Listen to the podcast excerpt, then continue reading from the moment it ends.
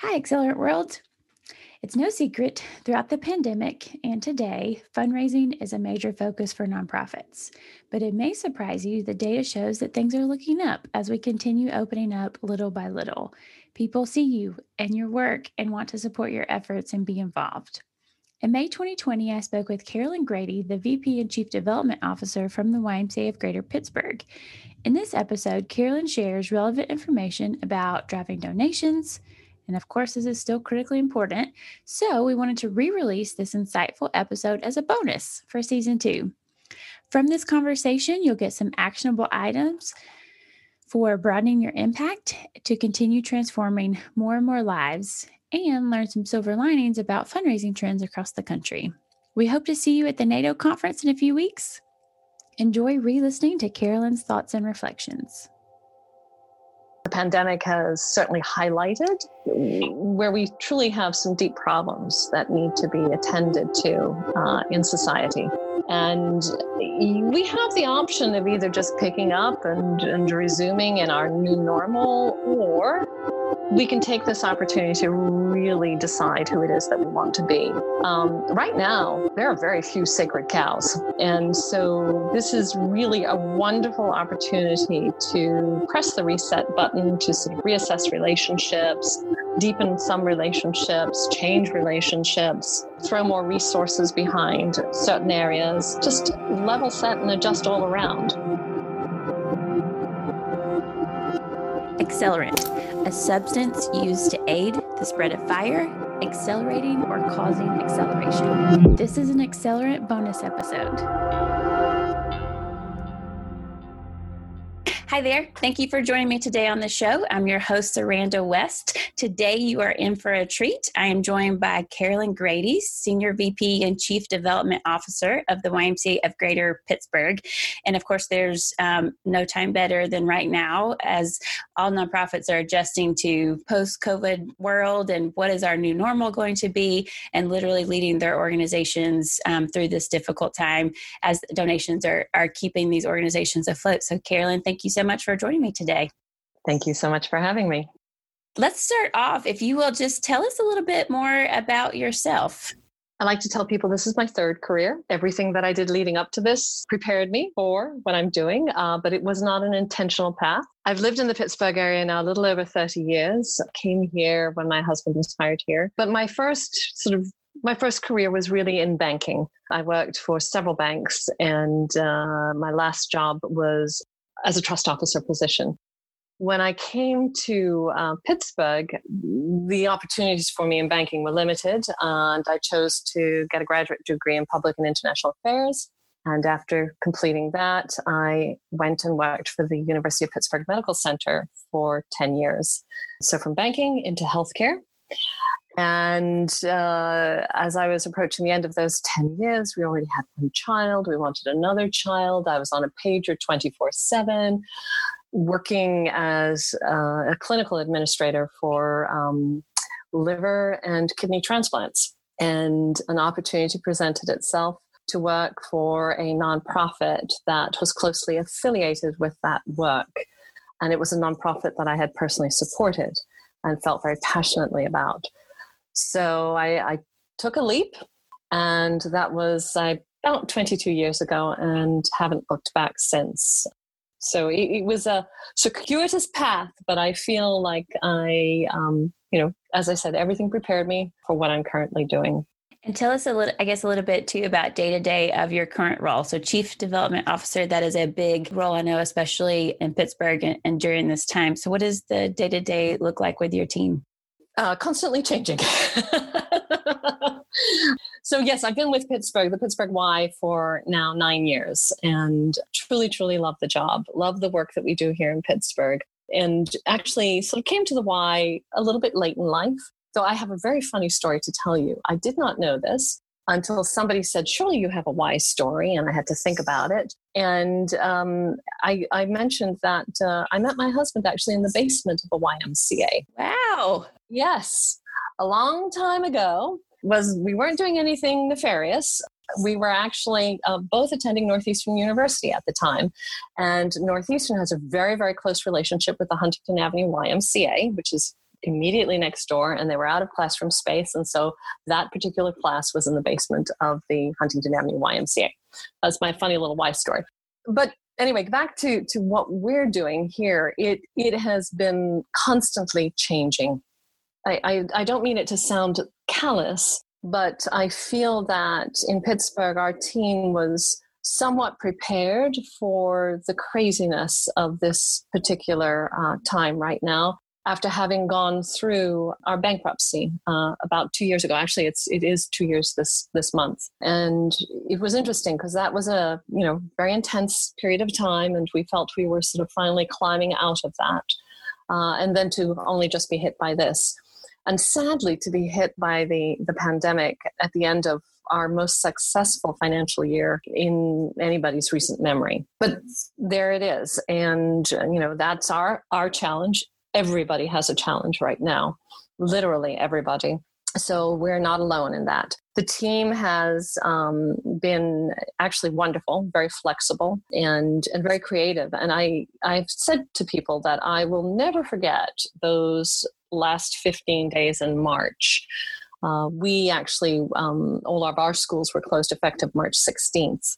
So from that point on, everything you know schools were closed, um, the fitness centers were closed, after school disappeared literally overnight. So lots of revenue disappeared overnight and we moved into crisis response mode and i think what i will look back on later is the incredible energy creativity the good humor just some wonderful moments of really getting to know your team and your colleagues and being able to enjoy um, the gifts that they each bring.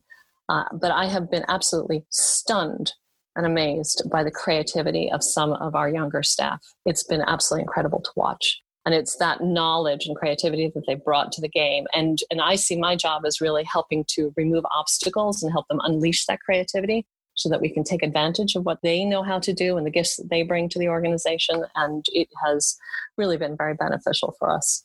I guess let's go back to what you mentioned at the beginning, because I know that you and everyone is trying to navigate this chaos and it is definitely changing every day. But going back to what you said about the bankruptcy period and your two year anniversary, what do you think those specifics are in terms of the lessons that you learned from that crisis? I mean, maybe crisis is the right word. Yes, it is a crisis. It is a crisis. It was a crisis. And the learnings were communicate, communicate, communicate, communicate, and then communicate even some more.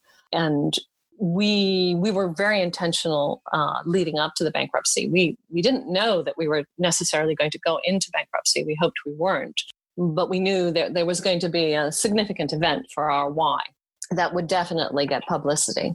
And so we were very, very intentional about communicating with major constituencies, especially the foundation community, which is very large in Pittsburgh. Um, we are truly blessed in that regard.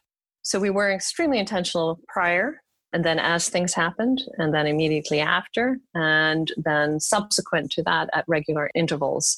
And I think, frankly, it's because we got into that habit, and frankly, we're still doing it, that I was actually able, uh, shortly after, I think it was the weekend immediately after the Friday the 13th, when we first heard that schools were going to be shut down, that I went into my office and um, that evening just sat down and wrote some emails to our contacts at each of the major foundations and just laid it all out for them. Told them exactly what I knew, um, what our plans were, and asked if they would be open to a conversation. And we literally heard from everyone within four days after those emails. And so I think that that's the power of the communication. And having been very intentional about just staying in touch with them ever since the bankruptcy. The good news, the bad news. Here's another update that I just want to share. Here's something else that I need to let you know about. And frequently, it's just simply an email.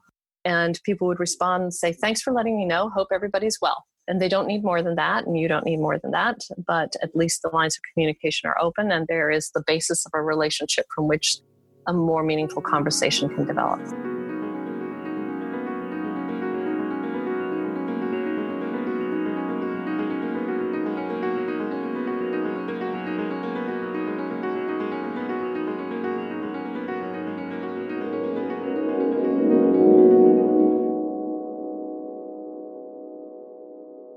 Of the questions I have, and I think everyone's trying to in the in any crisis, there's so many unknowns, right? Like it's I've heard so many times, if I could just get my crystal ball and we'd see, and I'm sure even in a, the bankruptcy situation, there's maybe a little bit more knowns, but still a lot of unknowns in terms of how everyone respond.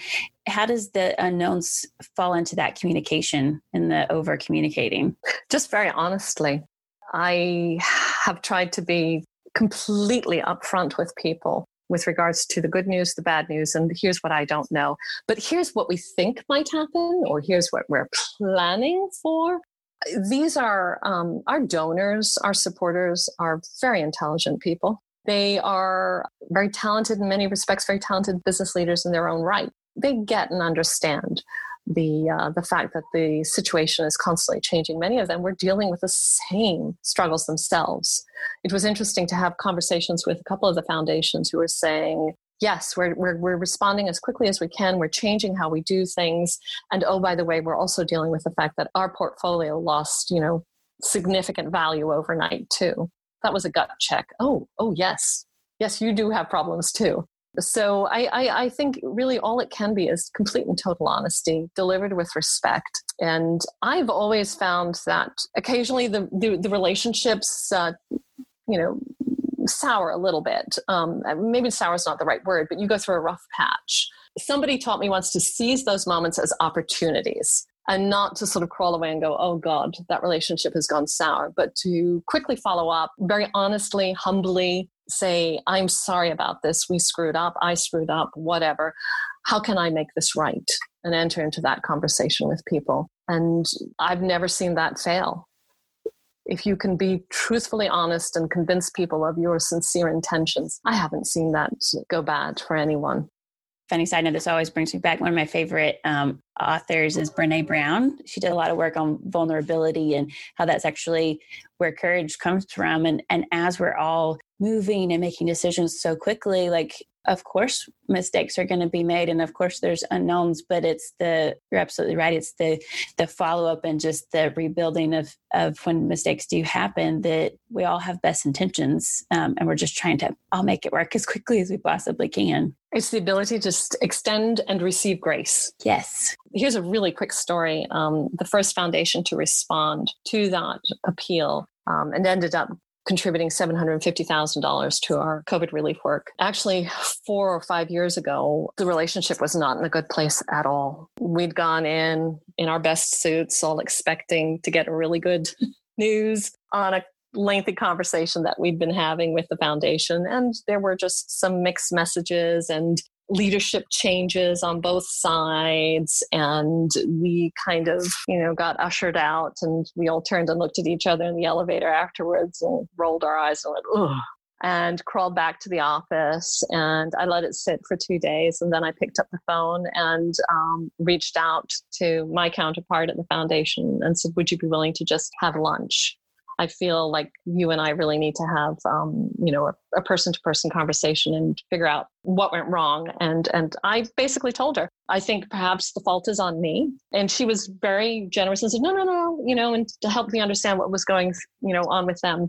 But ever since then, so just as I said, when it goes sour, you have that opportunity to sort of rebuild that relationship if you can approach it with honesty. So, you know, we're we're we're grateful that we did and we rebuilt it and we stayed in good touch and and you know all those things. And, and what specifically with securing a, a, large donation like that i know is huge during this time how are you communicating specifically with the people in terms of your covid relief? Like what is that you know what is that story as you're going in to share some of the great work y'all are doing as well? Yes. And and that that that i think is significant. Um, it's been a significant learning within the organization itself. You know we were able to have those conversations because we've been doing work that the foundation community and other major donors have valued for a long long time. And you know those gifts come through because they want to ensure that that work continues and is able to expand to meet the growing need. And and what message do we take to them? Well it depends. It depends on the level of the donor uh, it depends on the, the, the, the, the strength of the relationship I found with the foundation community, where literally I'm asking for significant sums of money. I'm asking them to be a co investor. My CEO and I, as we were going through the bankruptcy, we had this, you know, uh, one thing that we used to say to each other and also to to our donors uh, there are no more secrets we have no more secrets at all we have hung our dirty washing out across the allegheny river for everyone to see and so even with regards to the foundation community right now i mean we were giving them cash flow models just so that they could, as I said, these are business people as well. And I need you to understand exactly how this Y is going to be struggling through the summer. And I found that that was very compelling for them, as well as accompanied with uh, an accounting of they, they know what we've done in the past. They want to see what we're planning and how we're responding now. And so I think a lot of people were really impressed with the speed with which we responded to the increased need and the creativity, as, as I said before, displayed by some of our younger staff in how we responded. I was amazed. One of our staff uh, people, uh, one, one member of my team actually, um, created virtual volunteer opportunities. You know, volunteering didn't mean that you had to put on a mask and gloves because not everybody can. And so she created virtual volunteer opportunities, and that was outreach calls to our seniors. She also created pen pal program between uh, kids in our youth development uh, program and our seniors as well. Um, so again, we've, we've, we've made it possible for everybody to get involved where they feel most comfortable. That's fabulous. I haven't heard of the volunteer. I've definitely heard of staff and like the outreach to seniors, but I haven't, I haven't seen the connection yet um, with, from a volunteer standpoint which I know during this time is one of the big things, depending on where you are in life, like um, mental health and just being isolated and just being able to talk to people. I know is huge. Yes, exactly.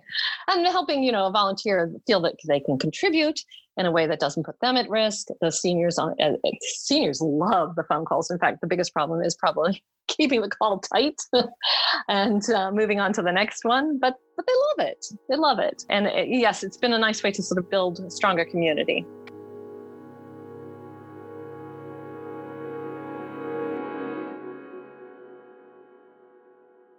You see planning, you know, how the Y is going to support um, and planning for the future? How do you see that specifically looking differently for your team with financial development? A lot of times, especially for the Y, it's we have this campaign season and we have our annual campaigns and our capital. What is that? How do you see that shifting in the coming months? Well, I definitely do see it shifting. And our CEO, Kevin Bolding, has been very clear that we, and I think there's this general sentiment across the country, that the um, the pandemic has certainly highlighted where we truly have some deep problems that need to be attended to uh, in society. And we have the option of either just picking up and, and resuming in our new normal or we can take this opportunity to really decide who it is that we want to be. Um, right now, there are very few sacred cows. And so, this is really a wonderful opportunity to press the reset button to sort of reassess relationships, deepen some relationships, change relationships, throw more resources behind certain areas, just level set and adjust all around. So we are talking about that. We're planning to sort of repick up a campaign right now, and as much as anyone can plan anything, we hope that that will happen in the fall and you know through the end of the year. We're typically we're normally spring. I mean, we were literally just kicking off campaign. We didn't stop fundraising. We just sort of shifted the ask but we'd like to come back and do that in the fall. And it's quite possible that if we do that, that actually that could be a, this could be a, a wonderful opportunity for us because for a long, long time we've we've talked openly among ourselves about maybe campaigns should be in the latter part of the year where the vast majority of donors are programmed to think at the end of the year of an end of year gift. Um, I I don't know. Uh, we're we're going to give it a whirl and and see what happens. You know, our campaigns have been disrupted the last couple of years, so it's almost normal now not to have a, a regular campaign season. Though I would like to, us to get back to normal. So we're also looking at it as a way how we even sort of uh, reconsider our case for support. We've found that as we've been doing work around housing, uh, affordable housing um, and also food security and our outreach to seniors that has that has clearly resonated uh, with the community and so perhaps what we're going to do is encourage our branches to sort of really focus in those areas i think that the long-term fallout from the pandemic is well, the fallout from the pandemic is going to be fairly lengthy. We're going to get past the medical crisis, but then we're going to be into an economic crisis, and that will last. That's when our Ys are going to be needed. So, yes, we're going to take that opportunity to sort of refocus. Absolutely. So, let's move let's move in i know you're also obviously like have a big lead in the YMCA of Pittsburgh, but you're also a council member of NAYDO, the NAYDO organization. So you can can you tell me a little bit more about just what NAYDO is and what your role with them? Yes, yes, yes. Gosh, and I love NAYDO. And you know, let me just say here, I really appreciate Daxco's support to NAYDO, particularly the webinar series, which I'm directly involved in. NAYDO, when I found NAYDO, I felt like I'd finally found my peeps, my my soulmates at the Y. It was like, oh, here you all are. This is great. Okay. So it's, you know, NAYDO is wonderful. It's it's the North American, you know, YMCA development organization. And I always tell people, think of it sort of like the AFP, but for the Y. And because it does really focus very much on um, you know, everything is through a Y lens, which is extremely helpful. The Y is a little bit of a different different beast different animal and you know it's so. it's really a professional development organization it's it's there for those the professional fundraisers as well as those who you know really just want to sort of build up their fundraising skills and portfolio which frankly in today's why, I think anybody if you have aspirations for any sort of managerial position you better pay attention to and i don't care where you are in the organization be it facilities be it operations be it anything you should if you are in a nonprofit absolutely you, you cannot absolve yourself of the responsibility to fundraise, not anymore. And particularly in times like these, uh, everybody needs to be a fundraiser. Everybody needs to represent the organization and not be shy about asking for support. And so NAYDO is there to to help provide that um, development and support, both for the professionals and for those who are not directly fundraisers, and really just helping to nurture the growth in our culture of philanthropy across the entire movement. Uh, so yes, NAYDO is, is is a wonderful thing to be involved in, and you know I really regret that uh, the pandemic forced us to cancel uh, this year's conference because that is also a place and time where I it's, it's kind of like going to the well and replenishing, um, you know, sharing of ideas, finding out how other people do things, uh, resources. It's it's it's a wonderful opportunity uh, to to gather information and and bring it back for the benefit of your wife. I agree. Having worked at Daxco for so long, NAYDO is actually that for me as well because it's when it ends up being the conference at least ends up being just one of the biggest events and um, i get my energy from just talking to people like you right like uh, and learning and hearing what the newer things are so i definitely missed the conference as well but hopefully you know the i know the webcast series is good still bringing the community back and we love being a part of that and then we'll see where next year's conference turns out to be depending on what happens with covid Indeed. Yep. We're already uh, starting our conversations uh, around that. Well, we, we start them years in advance, but uh, planning has begun for how we put on a conference. One thing that I did just want to mention, um, you've met, uh, the, the webinar series is supported by Daxco. We're actually, we've opened up the webinar series to everyone. You do not have to be a NAYDO member right now uh, in order to access the the webinars. Um, so if anybody is listening to this and they're thinking, "Gosh, you know, I'd like to be like to be able to refresh my skills or or pick up a few ideas," um, I would urge them to go to uh, the NAYDO website and, and look at the webinar series. That is great. The Y definitely is a different animal in, in terms of lots of different things, but the one thing that is consistent through several things we've talked about, whether you're in the financial development or at the branches, it's this community that just every every piece of it. I don't. It doesn't matter what area you're in. There's always a community. So I love that you guys are giving back to that community as well because I think it's a good time. Everyone's trying to pick up and just adjust as best we can right now. Absolutely. Yeah. Hello. I'd like to interrupt this podcast to introduce myself. I'm Constance Miller, Director of Research, Analytics, and Insights at Daxco. That means my job is to surface actionable insights to help all we work with make the most informed decisions possible to drive success. We thought the Accelerant podcast would be an ideal opportunity to link the stories you're listening to from amazing people all across the country and add data to deepen the takeaways. So here we are in the Quant Corner, where numbers and data tell beautiful stories. Carolyn said something in this episode that has stuck with me since hearing it. You cannot absolve yourself of the responsibility to fundraise. Not anymore. particularly in times like these. Everybody needs to be a fundraiser. I am virtually clapping for that statement, just saying it. And we'll add that once again, there is excellent data to demonstrate not only this point, but also the concept of every member being or becoming a donor, blending the line between an identity of a member or a donor and vice versa. In NAYDO sessions this year, Christy Brown and I are going to dive into both of these ideas and how to be successful achieving them using insights and tools at your fingertips. Here is a sneak peek.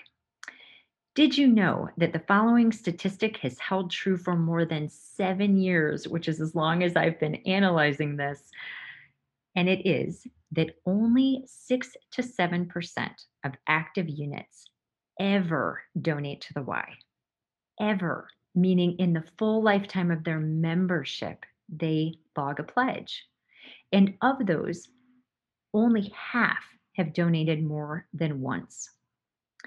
What is interesting about the past year is that we saw unseasonable giving and donation trends, which make sense and a slight increase in the average gift pledged, but still, even given that, not any movement or significant national increase in that stat that I just covered of members also being donors.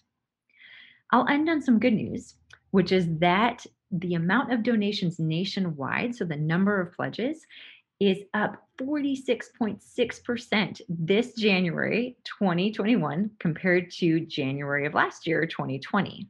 There is obviously a lot more I can say about this. So please tune in for our NAYDO session where we dive into this topic with, again, a lot more data, but also really digestible trends, as well as keeping an eye on Daxco.com for the upcoming insights and impact reports. with all of the changing dynamics and and bankruptcy two years ago and pandemic covid crisis now how do you kind of center yourself and stay healthy and happy through these different challenges?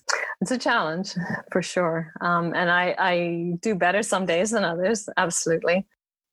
Uh, Kevin, my CEO, is has always been very honest with us and reminds us. Uh, you know, we we have us what we call the president's cabinet. It's the COO, the CFO, and myself and and Kevin. And he's like, uh, "I'm going to need you guys uh, and this is uh, this is a marathon. It's not a sprint, so you have to take care of yourselves. Um, and he does a good job of helping to set an example. So we, we laugh between us. I, I tell him sometimes I'm a little bit like a dog. I have to be taken out every day and walked in order to sleep well. So occasionally I will tell him, I, have got to go walk the dog. I don't have a dog, I have a cat, but he knows what I'm talking about. so I go walk my dog. And while we're working from home, um, in the first couple of weeks, I will admit, I found it very, very hard to turn off. And I think a lot of people in those first couple of weeks probably did. I mean, you had, first of all, this really, this sense of impending crisis and real urgency, and you weren't sure what was going to happen from day to day. And as soon as the decision has been made, you know, the new information would come out and it would change again. And so, you know, I was working all hours, late, late, late into the night, then going bed and just lying there with running everything through, through my head. So those first couple of weeks were very, very hard. After that, we started to sort of settle into a bit of a rhythm, and uh, at least I could. I started to feel that I could step away. Working from home, I have to say this I love the commute, I love the dress code, and I am now learning to take advantage of the opportunities that it presents me. If a neighbor calls uh, or shoots me a text and says, Hey, I'm going to take a walk, are you available at two? I'm like, yeah, maybe I am. So I think the most important thing for me is getting out, walking the dog, getting some sunshine, and returning refreshed to the work. The work will always, always, always be there. It really will.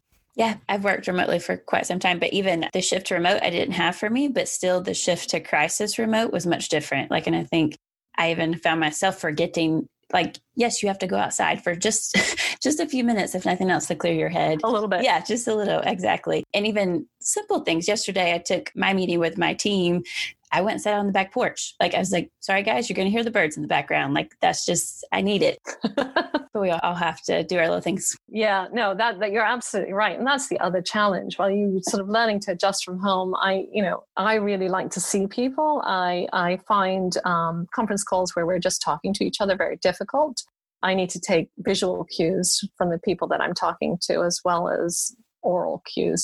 So with my team, we we do the Zoom meetings, and you know they're they're a little challenging. You know, somebody's on mute, somebody's got background noise, somebody's got an echo. You know, but we're learning how to get past all of that, and uh, we're we're getting pretty good on a whole variety of platforms now. To meetings, Zoom, Google Hangouts, you know, whatever. I feel sort of multilingual, but it, it, it's an adjustment, and I feel, and today in particular, I've been thinking about it, um, the need to very intentionally give each member of my team a sense of time and attention and opportunity to exchange ideas just one on one.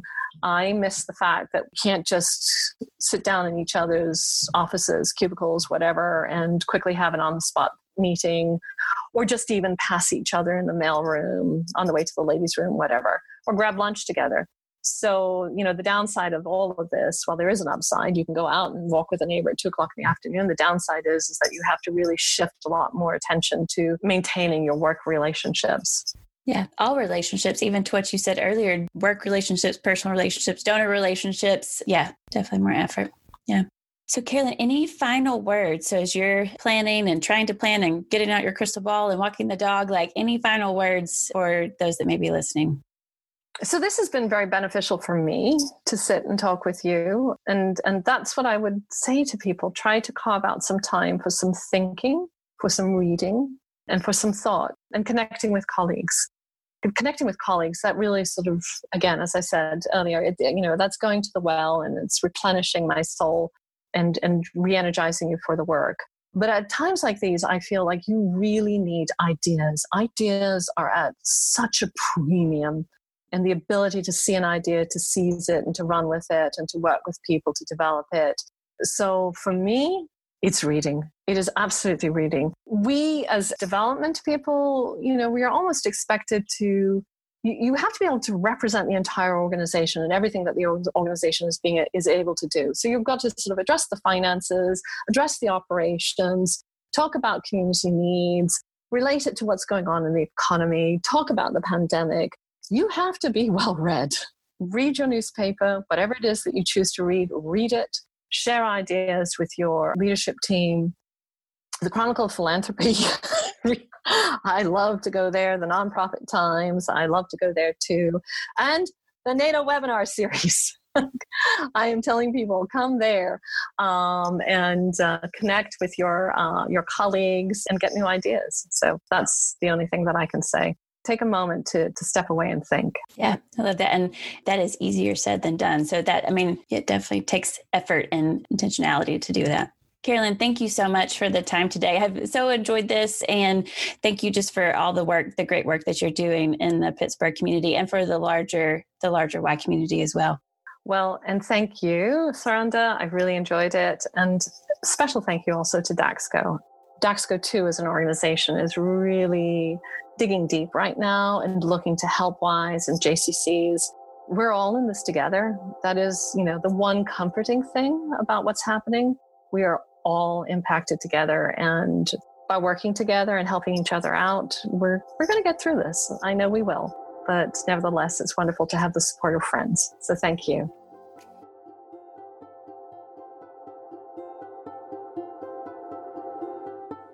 Thanks for listening to this Accelerant bonus episode. Tune in next week for our regularly scheduled interviews with leaders across the country.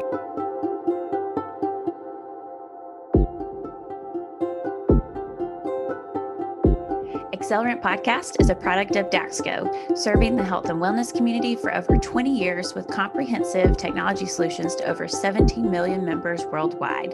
Learn more at daxko.com. That's D A X K O.com. Accelerant is produced by Christy Brown, Sean Ellis Hussey, and me, Saranda West. Sound and editing by Sean Ellis Hussey. Visual design by Jenny Miller.